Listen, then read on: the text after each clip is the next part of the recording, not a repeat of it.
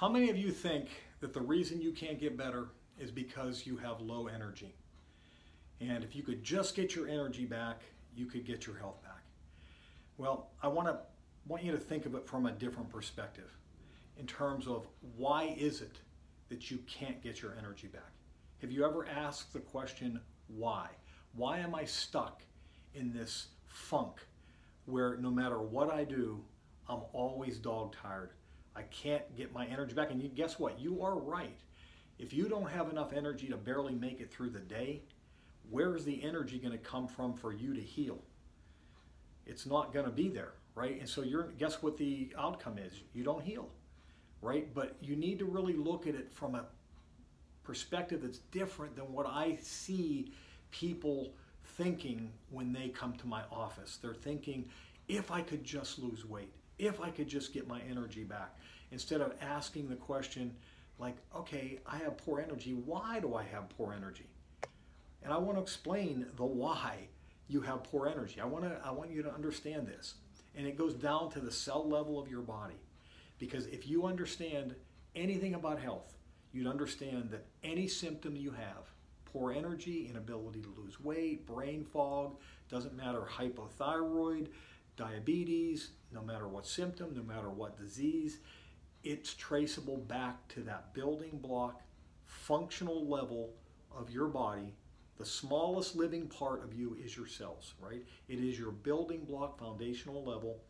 All function takes place at the cell level. If you are expressing anything in terms of dysfunction, it is a problem with your cells. And when it comes to energy, it's, it may be multifactorial, but the bottom line is you are not able to manufacture energy, ATP, right? In the mitochondria, you're not able to make the energy that you need to have energy. Now, there can be reasons. It can be chronic inflammation of the cells of your body. It could be a poor diet where you are nutrient deficient, right? You don't even have the raw materials to, uh, to be able to manufacture, to be able to make energy. So there's all kind of reasons why you can have that cellular problem. But make no mistake, it's a cellular problem. And when you start to deal with it from that perspective, and you get somebody like me, whose main goal is to find out why you don't have low energy, not just to tell you, oh, Mary, yes, uh, you have chronic fatigue. Well, thanks a lot, doc, but I knew I had chronic fatigue. What do I do about it? Why is it there? How did I develop this? I didn't always have chronic fatigue. Why is it there now?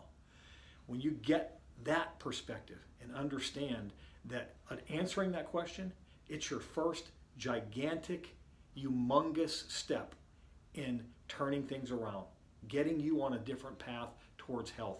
And let me tell you something you can get your energy back. We see it time after time after time.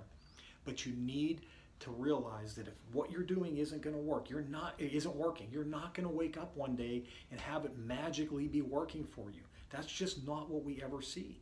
You have to approach it from a different perspective. And when you do that from that root cause perspective, it's that first step in turning things around, getting you the life that you deserve. We have one life on this earth.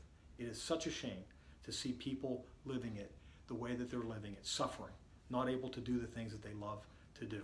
If you're looking for help, somebody like me who's going to ask the question why, we have a tremendous offer for you right now. $97, you get a in-depth consult with my team. You get a test to check the integrity of your cells. It's a simple urine test we send to you.